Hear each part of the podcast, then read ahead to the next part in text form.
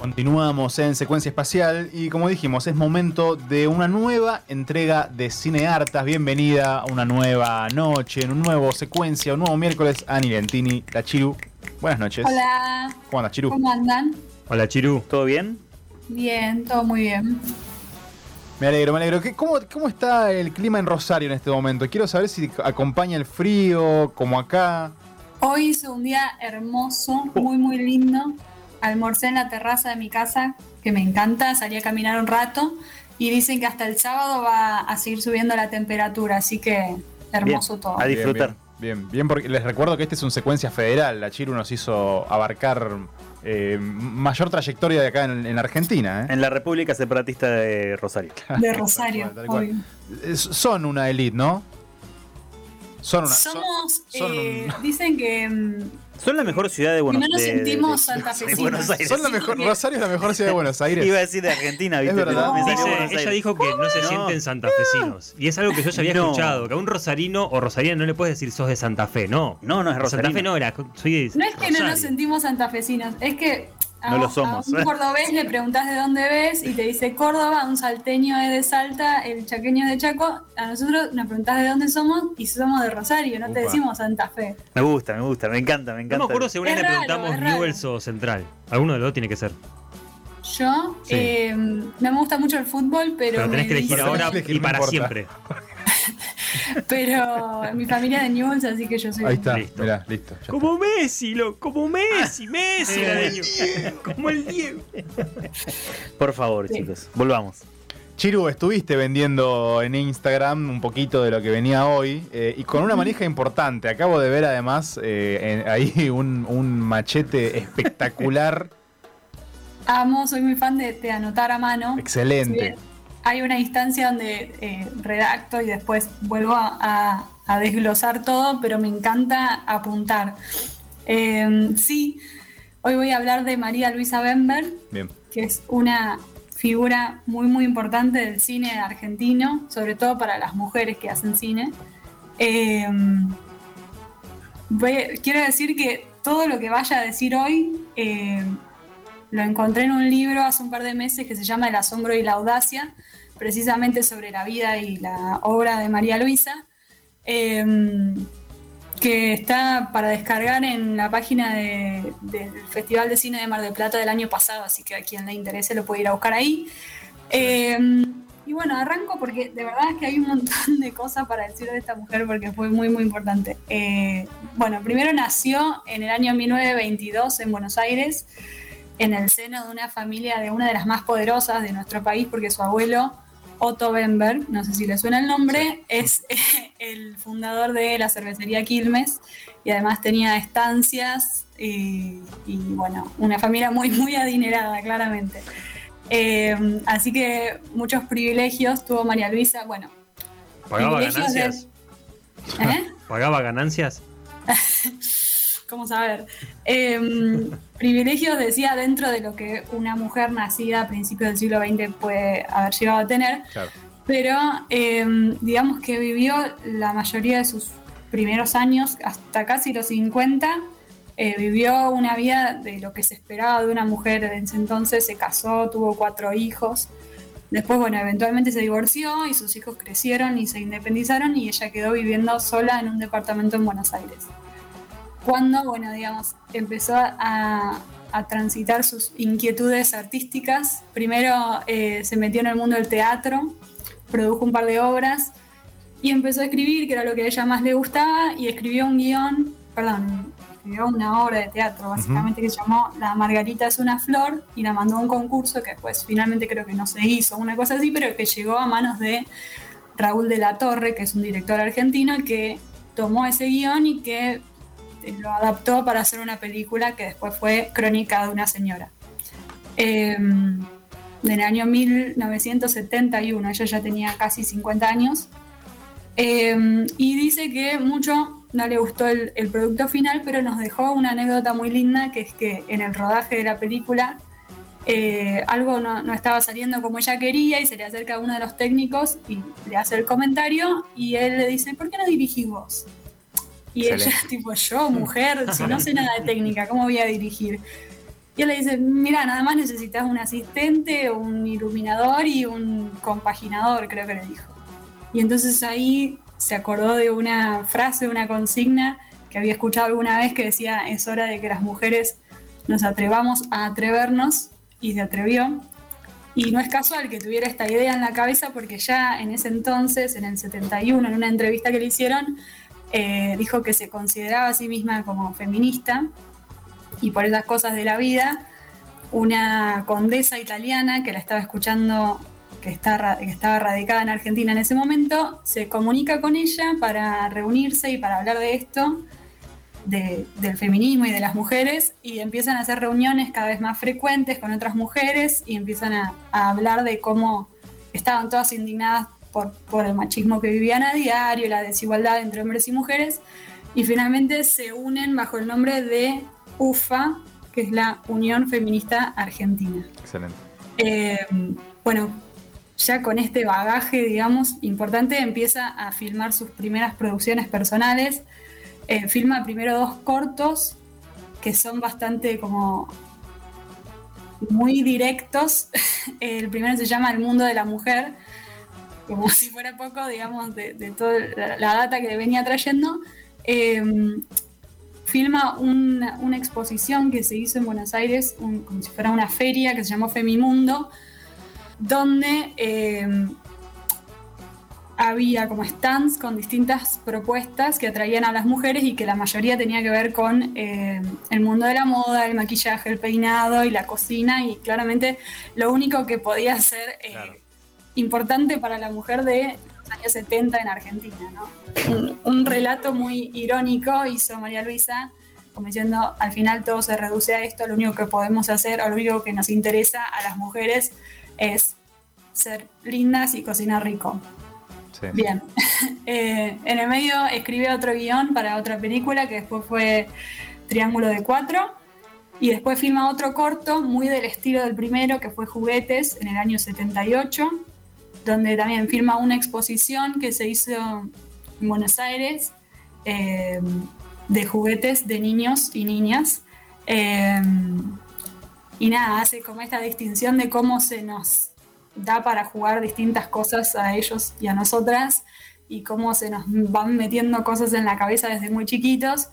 Y hay una imagen muy, muy ilustrativa que es que les preguntan a, a los que estaban allí eh, qué quieren ser de grandes y las nenas, la mayoría dicen maestra, mm. como mucho, y los varones de todo, o sea, como que tienen claro, las posibilidades mucho menos limitadas y una posibilidad de profesiones que pueden encarar la que quieran, digamos.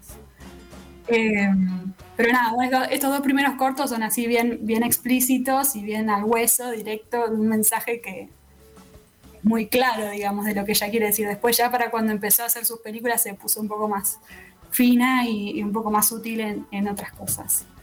Pero bueno, esto fue en el 78. En el 80 conoce a eh, Lita Stantic, que es una productora muy importante también de Argentina, que creo que hasta se merecería otra columna, porque fue muy importante, sobre todo para lo que fue el nuevo cine argentino en los años 90 y principios del 2000.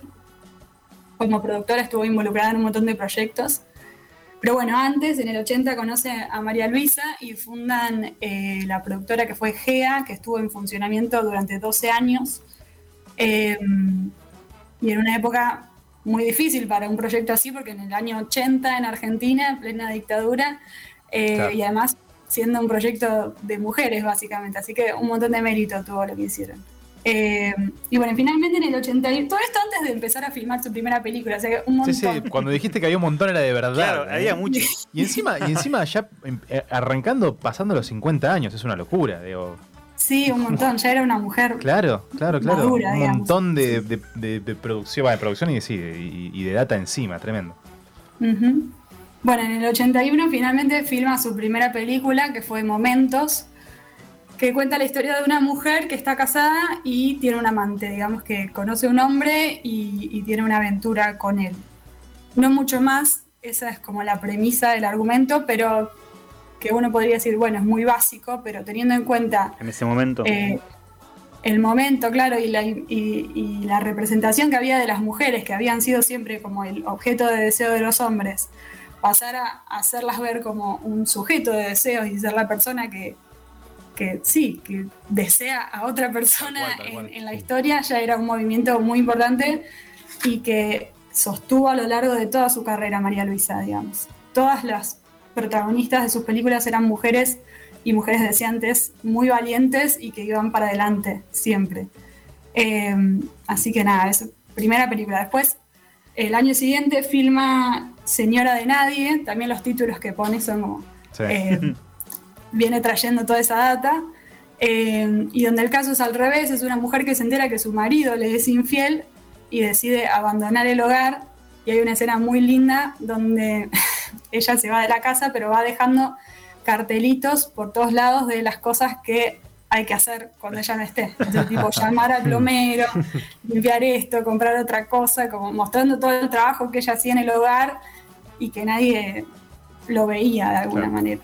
Eh, nada, es muy lindo. Ella se va de su casa, eh, empieza a trabajar, de hecho. Eh, primero pasa un tiempo viviendo con la madre, después en lo de una tía, después en lo de una compañera del trabajo, hasta que se hace un amigo nuevo, que es Julio Chávez, haciendo de un hombre gay que está un personaje hermoso y se hacen muy, muy amigos, que hasta se terminan yendo a vivir juntos.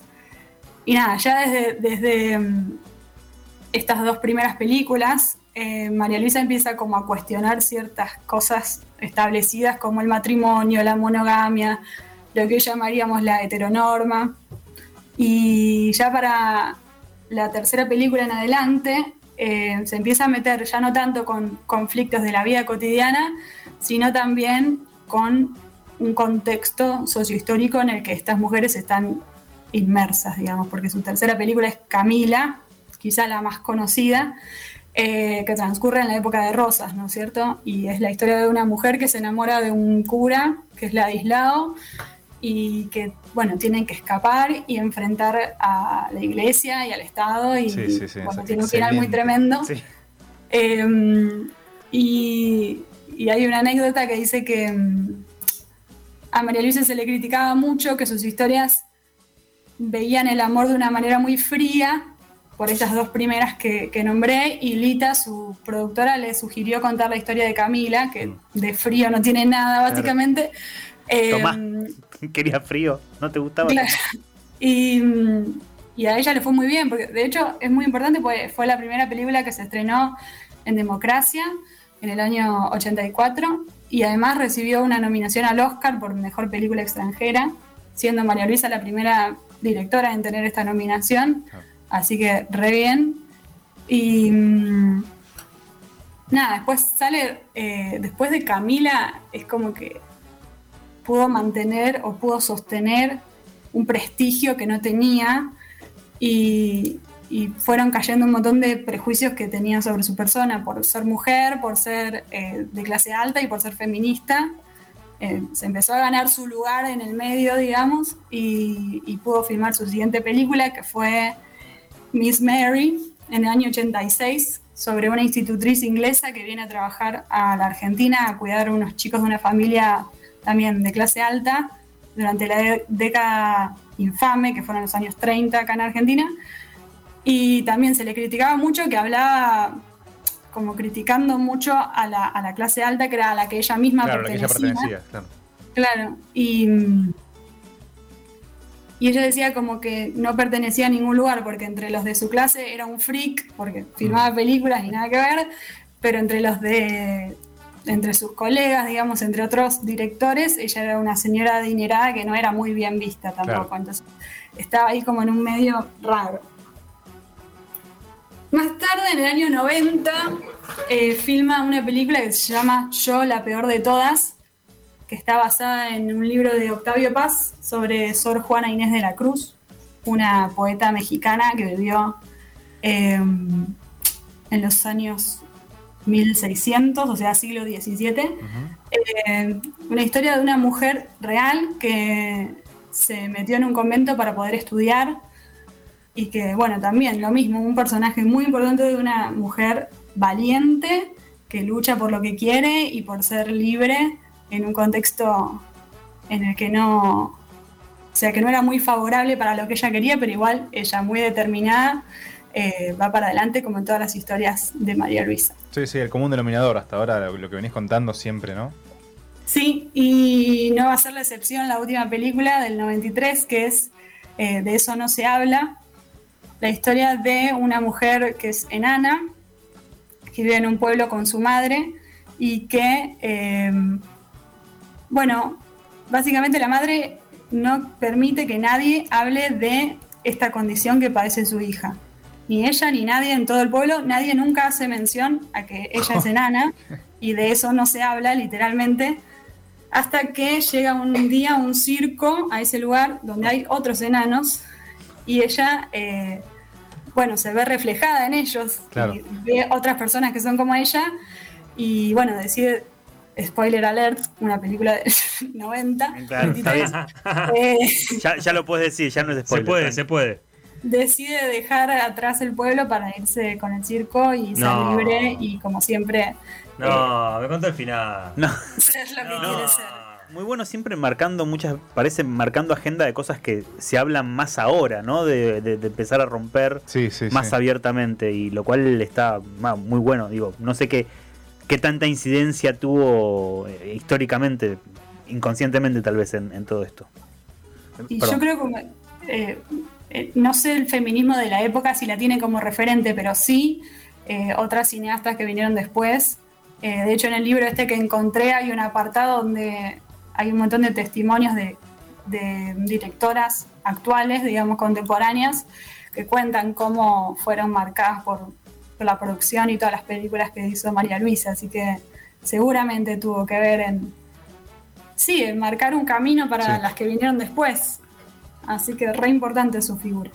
Bueno, ella después, en la época de esta última película, es diagnosticada con un cáncer de abdomen y muere en el 95, dejando un proyecto a medias porque estaba, tenía planeado filmar una película basada en un, en un cuento de Silvino Campo, El impostor, pero bueno, quedó en, en la etapa del guion y finalmente su, su asistente de dirección y su amigo personal eh, decidió dirigir esa película que había quedado Bien. en el camino. Pero bueno, nada, un montón de cosas Un es re interesante. ¿Dónde? me- me- en el sitio del Festival de Mar del Plata, ¿no? Dijiste que se puede encontrar el libro.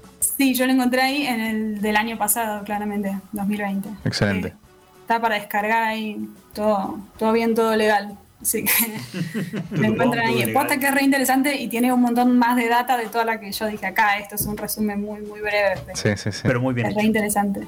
Eh, Chiru, buenísimo. Mil, mil gracias por otra entrega de Cineartas. Gracias a ustedes. Gracias, Chiru. Ana Lentini pasó por acá por Secuencia Espacial en otra entrega de Cineartas. Tenemos, estamos cortos de tiempo, vamos a ver cómo metemos todo, ¿eh? No sé, Vamos a ver cómo metemos todo. no A la fuerza. Así. Empujando. Chiru, muchas gracias. Seguimos en Secuencia Espacial, quédense Adiós. que queda un poquito acá en Radio Colmena.